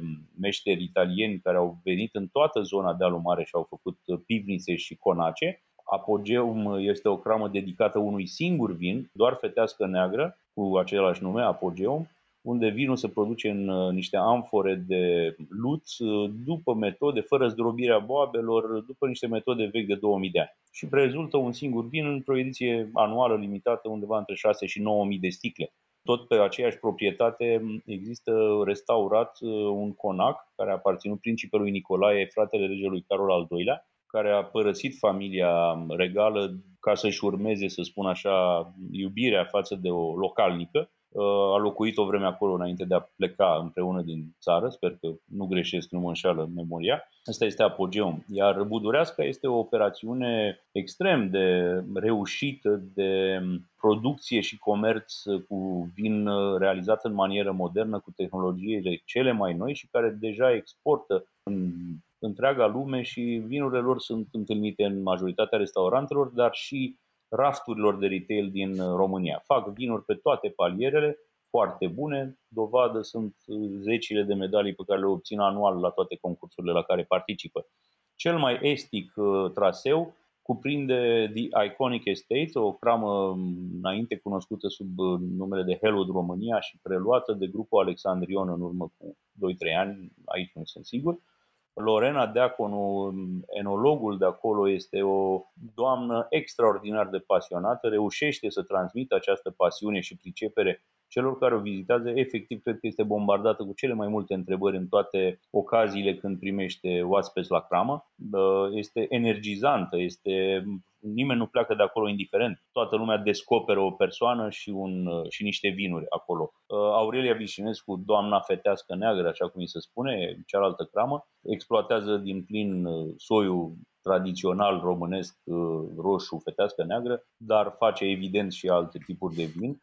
Și este o operațiune, un business de vreo o sută și ceva de hectare, foarte bine condus, cu vinuri foarte, foarte expresive, cu poveste de viață expresivă, povestea Aureliei, în primul rând, de unde a pornit, pe unde a trecut, prin ce țări a lucrat înainte să întoarcă în România și după aia cum a reușit să-și fondeze această cramă împreună cu un văr stabilit în Canada, care a venit cu banii, a venit cu priceperea, s-au luptat foarte mult la început să reușească.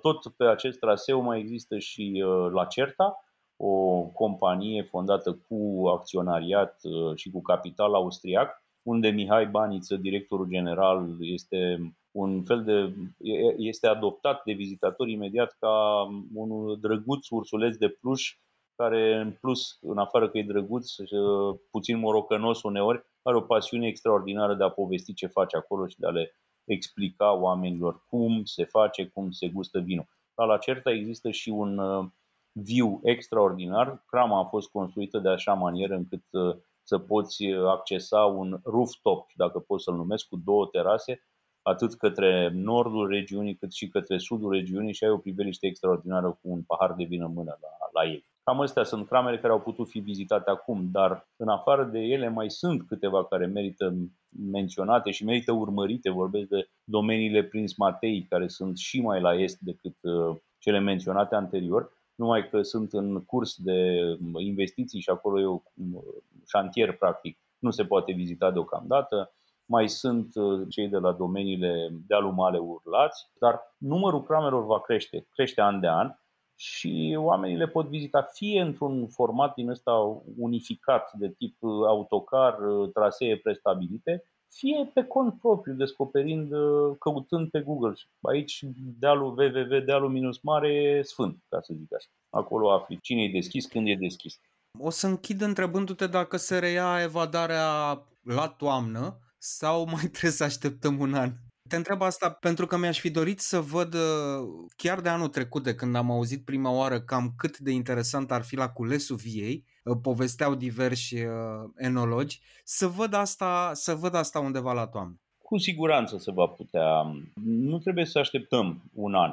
În fiecare ultimă sâmbătă din fiecare lună, cramele din Dealul Mare organizează ceea ce se numește Sâmbăta Sticlelor Deschise. Fiecare cramă are un program de vizitare, un tarif de vizitare, totul este comunicat pe această platformă comună dealu mare punct ro și pe Facebook-ul respectiv și poți să-ți alegi una, două, trei crame în funcție de programul lor și de disponibilitate. La începutul lunii octombrie, când este și Ziua Națională a Gastronomiei și Vinurilor din România, și anume asta se întâmplă în fiecare an în prima duminică a lunii octombrie, iarăși va exista un eveniment comun al cramelor cu, să spun așa, o ofertă care va include de data asta mai multă gastronomie decât într-un tur normal, pentru că așa e profilul zilei respective. În doi trei octombrie va exista un eveniment mare comun în care iarăși oamenii vor putea sări dintr-o cramă într-alta, un hop-on, hop-off, așa, la crame. Sper că undeva înainte de întâi decembrie va mai exista un eveniment mai uh, elitist, dacă pot să-l numesc așa. Deci ocazii există. Numerele de telefon ale cramelor sunt disponibile pe site, sunt disponibile online. Un telefon la ei nu costă nimic și mai interesant este că multe crame uh, sunt foarte flexibile și sunt dispuse să organizeze la comandă. Noi avem un grup de douăsprezece persoane sau de opt. Putem veni să stăm o zi acolo, să facem uh, poate un grătar sau să ne facă cineva, să bem trei vinuri albe și două roze, că numai astea ne plac nouă. Cramele sunt deschise la treaba asta, trebuie doar un mail sau un telefon. Deci uh, nu trebuie așteptat un an în niciun caz. Dragule, îți mulțumesc foarte mult și îmi pare foarte rău că nu ne-am văzut undeva în București să te pun pe tine să alegi vinul. Alegem fiecare câte un vin. Și te las liniștit, sper că la voi există o temperatură care începe cu trei, nu cu patru. Da, da, da. Ieri chiar a început cu trei Binișor, că a fost alertă de caniculă. Astăzi s-a mai domorit, sunt numai treizeci și unu, adică e în regulă. Și de-abia aștept să mă bag și eu un pic în apă și după aia să ies, că eu să beau o rețină. Altă discuție care ar merita a avut odată la un pahar de vin, cum grecii au reușit să facă dintr-o băuturică, dacă pot să o numesc așa, un fel de băutură națională care reușește să, să vândă niște cantități uluitoare și să facă parte din farmecul ăsta. Mie îmi face plăcere, deși nu e un vin, e un produs, să spun, aromatizat pe bază de vin, eu îl asimilez cu vinul și îmi face o deosebită plăcere să-l beau când sunt aici. Noi am putea face asta cu pelinul și nu o facem.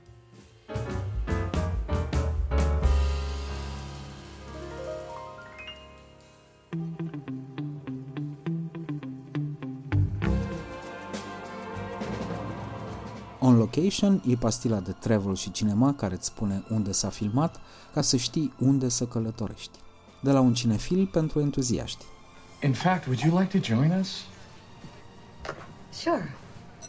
Pentru că viața nu bate filmul, dar, ca să-l parafrazez pe regele Hagi, merită călătorită. Well, congratulations, that's fantastic! Da. Cheers! Thanks.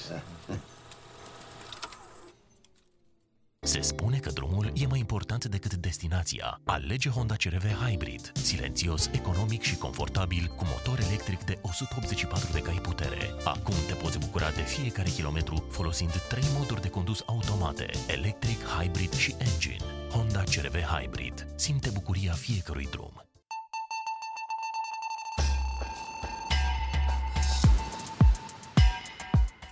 E posibil să fie observat în două mii optsprezece, când a ieșit filmul, că au apărut mai multe reportaje, inclusiv video, executate la Talpa, în județul Teleorman.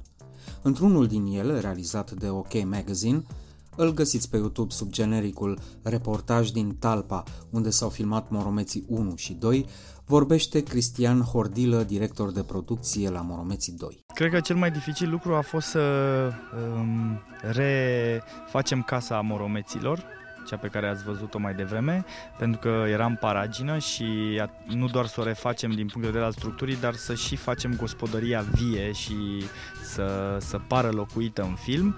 Plus să găsim toate aceste case decor care uh, sunt din ce în ce mai greu de găsit, nu au fost păstrate sau salvate, tinerii în cele mai multe cazuri s-au mutat din sat la oraș.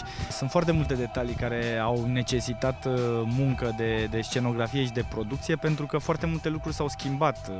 Domnul, domnul primar zicea de, de ștanțatul oilor, dar putem vorbi și de stâlpii de, de curent, de faptul că și acum dacă pe fundal se aude o drujbă și un tractor, ori toate lucrurile astea noi trebuia să ne asigurăm că nu se întâmplă sau nu se aud, astfel încât să reușim să recreăm toată epoca aia și toată atmosfera din anii respectivi.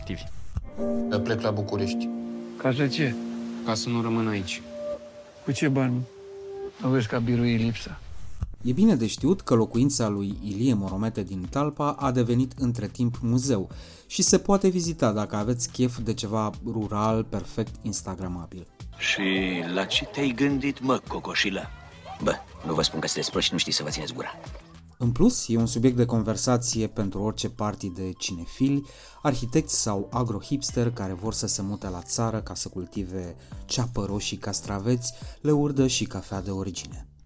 În acest sens, precizez că localitatea Talpa Ogrăzile se află în apropiere de Videle, la vreo nouăzeci de kilometri de București. Firește, nu s-au montat indicatoare turistice care să vă îndrume spre obiectiv, întrucât ele abia dacă există în București. Așa că recomand să identificați strada principală, din care se ramifică două ulicioare sugestiv intitulate Moromeții o mie nouă sute optzeci și cinci, respectiv Moromeții două mii șaptesprezece.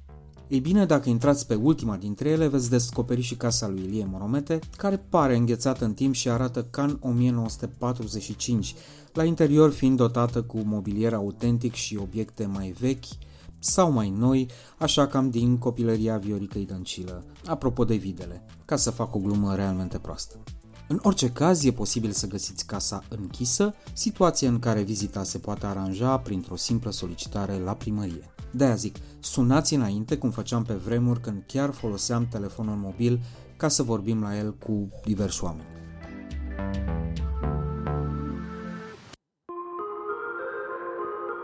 De patru ani, Ioana Mihailescu este directorul departamentului de Customer Operation al Vodafone România. În această calitate conduce cea mai mare echipă din companie, o mie cinci sute de oameni. E foarte adevărat că, în paralel, Ioanei Mihailescu, care are alminteri antecedente în industria bancară și în asigurări, îi place să citească, să danseze și să călătorească. Destul să spun că am vorbit despre Kenya, mai exact am provocat-o să vorbească ea despre Nairobi și Masai Mara și am descoperit astfel un interlocutor atât de agreabil încât aș continua oricând discuția în Vama Veche la un gin tonic fără recorder. Pot să zic că bine am venit la Portret de Călători în sediul vostru Vodafone. Super, perfect! Care arată cumva spectaculos, aveți norișor jos, este foarte frumos amenajat și este într-o zonă de altfel foarte importantă a orașului, în Pipera. Da, și în general pe aici, pe podul ăsta, trec de fiecare dată când vin de la aeroport. când vin de la aeroport de pe unde și ce am vizitat și văd sediu, e ancora. E ca și cum îmi văd ancora. Și nu simți nevoia să intri un pic să verifici dacă totul e în regulă? Sincer să fiu, nu.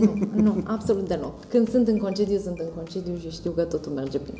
Voiam să discutăm despre o destinație absolut exotică.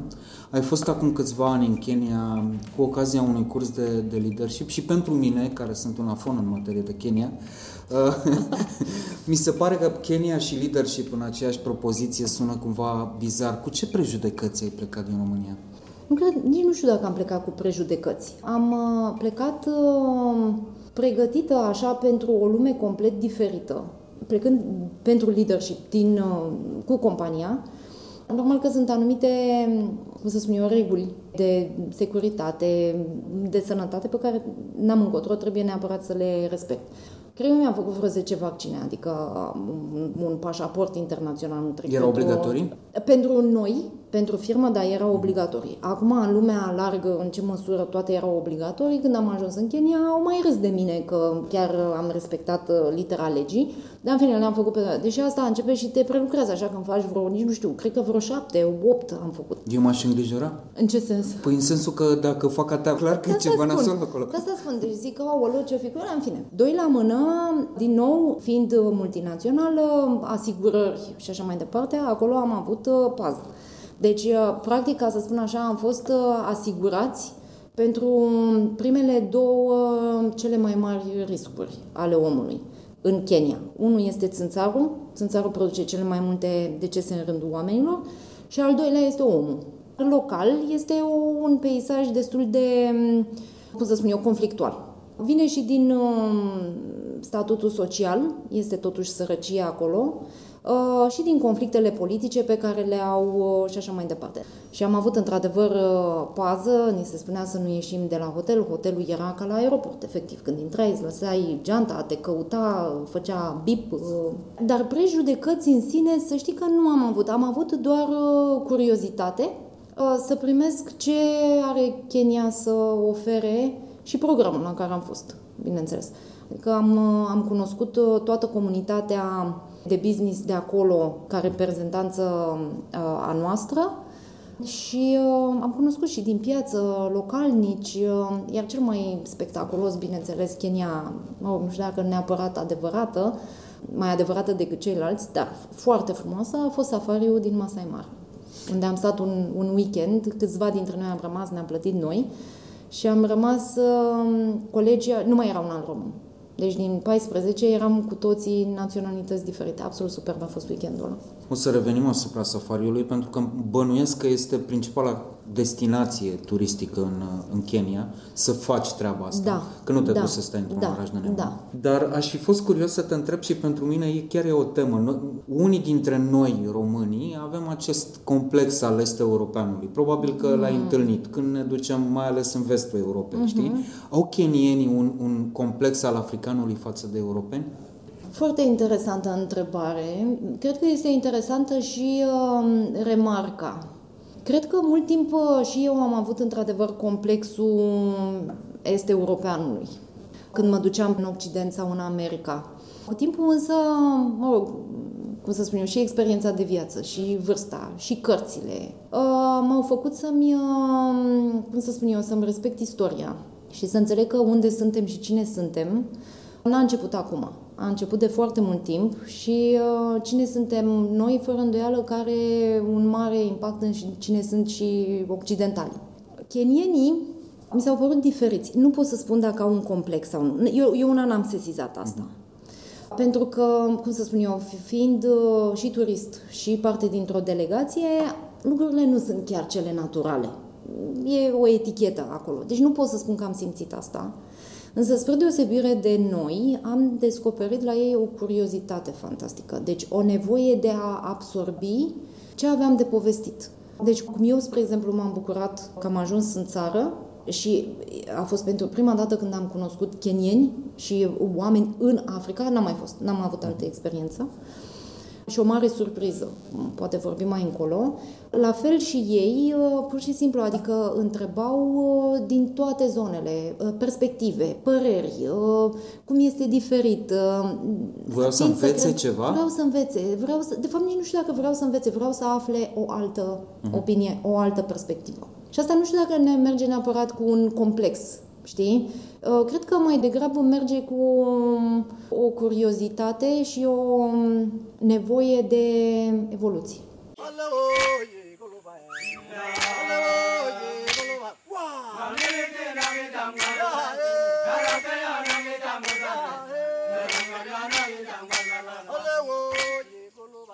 E interesantă Kenya, pentru că m-am documentat un pic și am aflat, îți dai seama că nu țin minte cifrele astea pe de rost, că n-aveam cum, dar e o țară cam de două ori mai mare decât, decât România, are o populație aproximativ dublă pe acolo, iar noi în două mii douăzeci am avut produsul intern brut pe cap de locuitori de douăsprezece mii nouă sute nouăzeci și doi de dolari, iar Kenya a avut două mii patru dolari. Și voiam să, să te întreb dacă această uriașă diferență se simte în ce ai văzut tu în oraș. Este extrem de vizibilă. Orașul, în afară de faptul că are, cum să spun eu, străzi, cartiere, o împărțire administrativă, așa cum o cunoaștem, în rest nu, nu, nu, n-are legătură, n-are legătură. Autostrada, spre exemplu, intră până în centrul capitalei, dar nu este un comportament de autostradă pe autostrada aia. Deși cred că este foarte lată, cred că are trei sau patru benzi pe fiecare sens, dar nu este un comportament de autostradă, adică se parchează mașinile pe margine, se oprește, nu există regula în sine. Nu există asfalt decât pentru mașini, pământul acolo este, nici nu știu, este pietros, este o, o, o piatră, un praf întărit, foarte roșu, deci vizual este ceva superb. La mers, bineînțeles că este inconfortabil. Oamenii sunt uh, săraci, uh, sunt, uh, îi vezi din cum sunt îmbrăcați și mai mult decât atât îi vezi din uh, povara pe care o cară pe umeri, știi? Adică sărăcia este o povară mm-hmm. grea. Ei sunt, uh, cum e uneori da. Și la noi la țară, să știi. Da, da. Să știi că cred că de asta nici n-am plecat cu prejudecată. Ajung la prima întrebare, cumva mă întorc dacă îmi dai voie.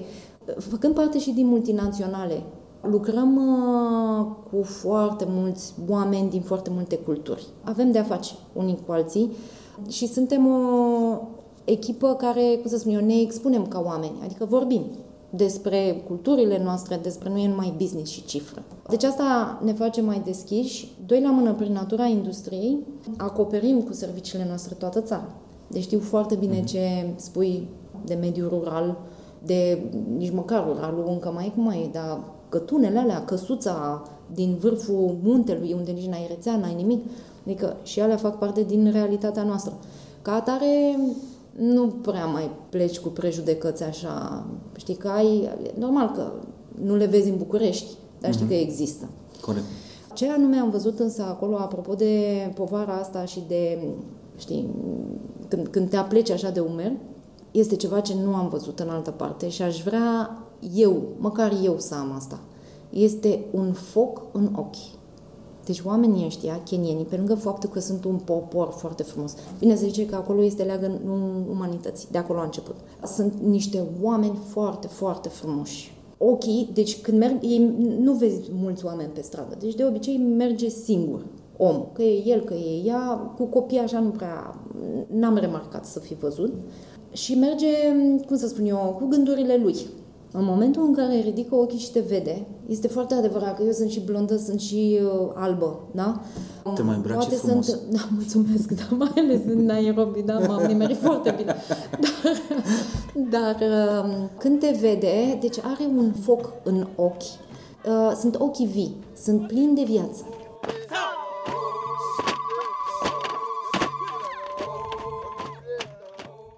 Eu n-am mai văzut asta. Știu, deci este, am remarcat-o, da. Este ceva incredibil. Sincer să fiu, nu știu dacă este optimist, că optimismul e, știi, te uiți în viitor, trebuie să fii optimist. Eu cred că ei au pur și simplu bucuria momentului. Cred că numai în moment poți să, cum să spun eu, să nu fii nici sărac, nici bogat, ci pur și simplu să fii. Când te compari cu trecutul și îți știi, cum să spun eu, dificultățile, ce ai lăsat acasă, sau mai știu și eu ce, sau viitorul, atunci cred că te împovărăți. Dar este, spun sincer, deci e, e ceva care, nu știu, m-a inspirat, mi-a dat de gândit. Deci niște ochi superbi, și la bărbați și la femei. Plin de viață, de, de vorbă. Și într-adevăr, când vorbesc cu tine, deci superbi, oamenii superbi. Cumva ai anticipat în următoarea întrebare ce, ce te poate surprinde dincolo de prejudecățile pe care, iată, le ai sau nu le ai în Kenya. Ce m-a surprins foarte mult, la fel nici nu știu dacă are sens așa pentru scopul discuției noastre, pentru că e ceva, într-adevăr, am simțit-o eu. Nu știu pe altcineva să fi simțit asta.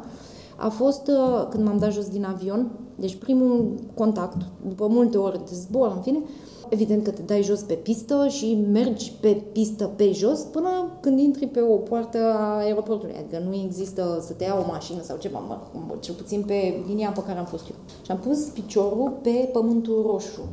E cald, este uscat, dar este o vibrație foarte puternică. Deci el a fost un pământ care are o chemare. În aeroport, aglomerat, foarte aglomerat, foarte mulți străini, de fapt numai străini erau, în vârstă, care probabil erau cu misiuni umanitare, se retrăseseră americani, europeni și își găseau o altă, o altă menire în această etapă. Foarte digitalizați. Deci cred că a fost primul loc în care mi s-a luat retină, deget, în momentul în care am intrat, în care am trecut granița. Deci asta, oamenii, pământul și, bineînțeles, savana și rezervația. Este Cum a fost acolo? Absolut fantastic. Câte zile? Ai, ai stat e, și noaptea? Am stat, da, da, da, am stat ca un resort. Cred că sunt vreo trei sau ceva de genul ăsta. Noi am stat în um, Serenity, cred că se chema, foarte interesantă. Mă rog, arhitectură din asta africană, pe rotund, pe simplu și foarte colorată, foarte frumoasă. Cred că, dacă nu mă înșel, cred că am stat trei nopți, ceva de genul ăsta. Am făcut destul de multe safari-urile, vine, te iau un localnic cu, cu, un jeep, uh, cu jeep-urile, da. Uh, eram cam trei mașini care mergeam în general, că asta era toată gașca de colegi de acolo. Pleci la patru jumătate dimineața, cinci dimineața, deci este un pic uh, chinuitoare treaba. Pur și simplu să mergi, mergi, mergi, mergi cu mașina, până când ajungi să vezi ceva, să vezi un animal, să vezi o... Foarte interesant. Deci peisajul, iarăși, este dintr-un alt spectru decât cel pe care l-a văzut ochiul, ochiul de european. La fel am pățit, deci când am văzut savana, mai ales că e roșie, același sentiment am avut când am văzut prima dată deșertul în Dubai. Tot așa, un deșert, nu știam că poate să fie atât de mișcător. El nu e mișcător, dar e lumina care îl face să miște. Asta era o savană, noi am văzut-o când era uscată, însă avea... Uh, cum să spun eu, era pătată cu copăcei încă verzi și așa mai departe. Și nu e, mergi cu mașina, n-ai voie să te dai deloc jos, deloc, deloc, deloc, trebuie să, nu ai voie să atingi pământul. Aha. Nu ne-au explicat de ce, pur și simplu ne-au... Păi ce faci nu. Dacă îți vine să faci... Nu știu să spun, cred că te întorci undeva unde poți să faci, dar nu... Nu faci, adică mai ales că știi că faci pe teritoriul leului, sincer să fiu, cred că îți mai trece. Nu știu, n-am fost în situația asta, abar n-am. Uh... Da, deci nu trebuie să bei bere înainte, e clar. Uite, acum mi-aduc, încerc să mi-aduc aminte, cred că nici nu a fost uh, foarte mult uh, pe consum de alcool, cumva nu n-a ieșit asta. Știi, adică era, era atât de repus, că seara mâncai ceva și nu prea te gândeai. Și frica aia de leu. Da, îmi imaginez da, că te da, face da, da, psihic. Da, care leu, săracul, era, era chiar cu minte. Nu leu, este, repet, este țânțarul, este ce, omul și este hipopotamul. Da? Ăsta este rău de tot, da.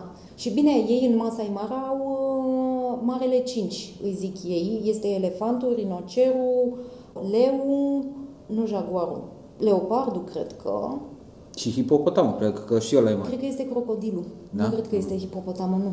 Mie Ai apucat mai... să-i vezi pe toți? Da, i-am văzut pe toți. Tabăra unde stăteam, în fine, era o construcție circulară, în mijloc lobby-ul cu curtea interioară și așa mai departe, dar la exterior, toate camerele care aveau un, toate un, un balconaș, o terasă, dădeau către savană.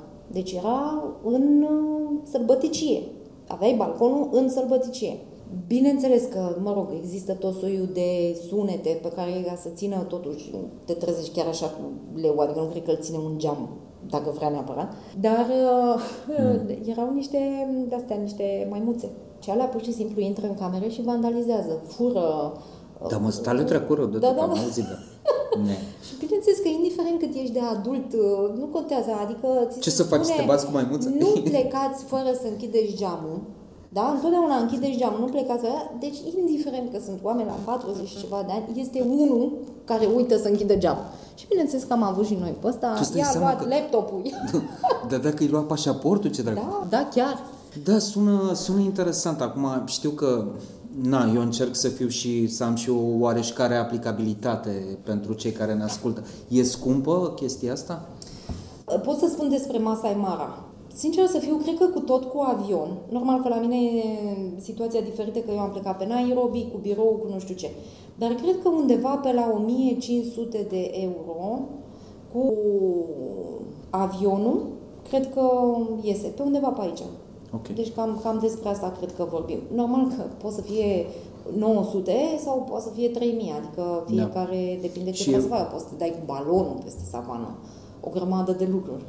E, asta n-aș merge atât de departe, dar da. Uite că mi-ai zis de copaci, de savană și de astea. Vodafone România a făcut ceva foarte special în România, e vorba de o pădure smart. Mm. Am și vorbit cu, cu Cătălin, Cătălin Buliga despre, despre treaba asta, mi se pare un proiect foarte mișto. Chiar aș vrea să-l văd la un moment dat, că mie mi s-a părut că ar putea să sune și ca o chestie turistică în sine. Să te duci să vezi cum funcționează eventual. Și Cătălin spunea că asta ar putea fi implementată și în alte locuri, uh-huh. din Europa și uh-huh. din, din lume. Ți s-a părut că ar putea fi pusă în practică în Kenya, unde, atenție, este o problemă foarte gravă cu braconajul? Uh, nici nu... Uh, bănuiesc că da. Depinde ce...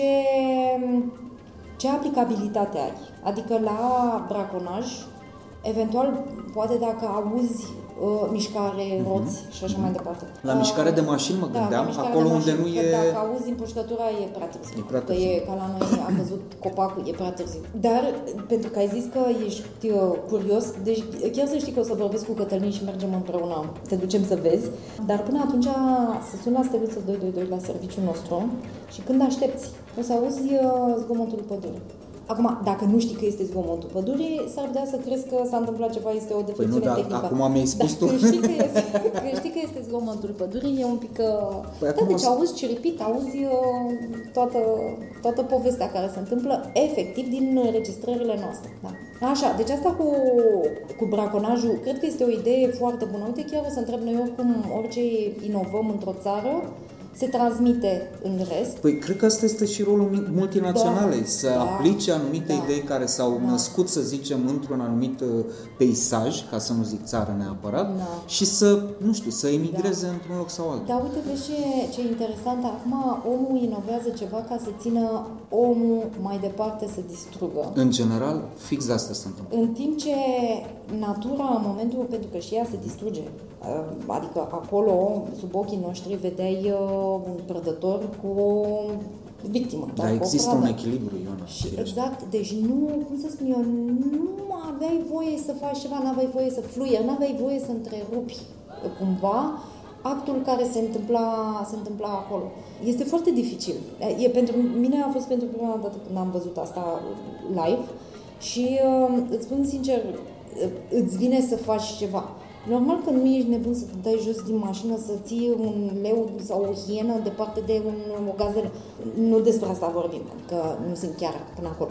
Dar se, se naște ceva în tine, știi? Mm-hmm. Și din perspectiva asta, ei lasă natura să facă exact ce are de făcut. Adică, cum să spun eu, dacă este secetă, nu intervin cu apă. Nu pun apă. Este secetă, este secetă. Asta e. Văd consecințele, nu intervin cu nimic. Cu nimic S-ar putea nimic. să fie niște reguli din astea în parcurile naționale care să fie cumva da, mult mai stricte da. decât ne imaginăm deci, noi. Deci trebuie să lași natura exact așa. Ei o protejează și o conservă exact de ce zici tu. Mm.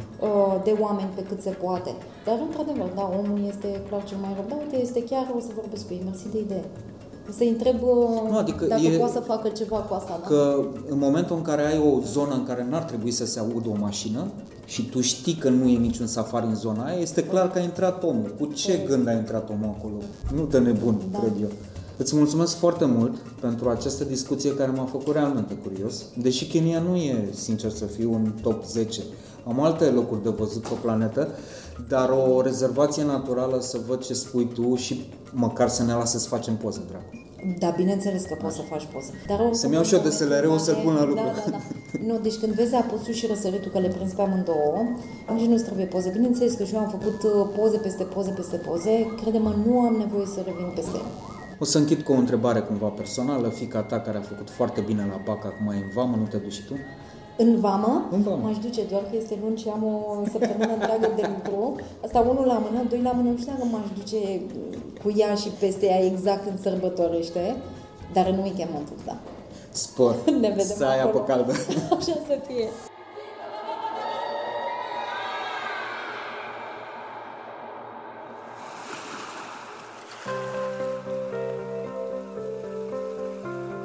Podcastul Portret de Călător este realizat cu sprijinul partenerilor O T P Bank și Vodafone România, întrucât cerul e mai senin atunci când prietenii călătoresc împreună.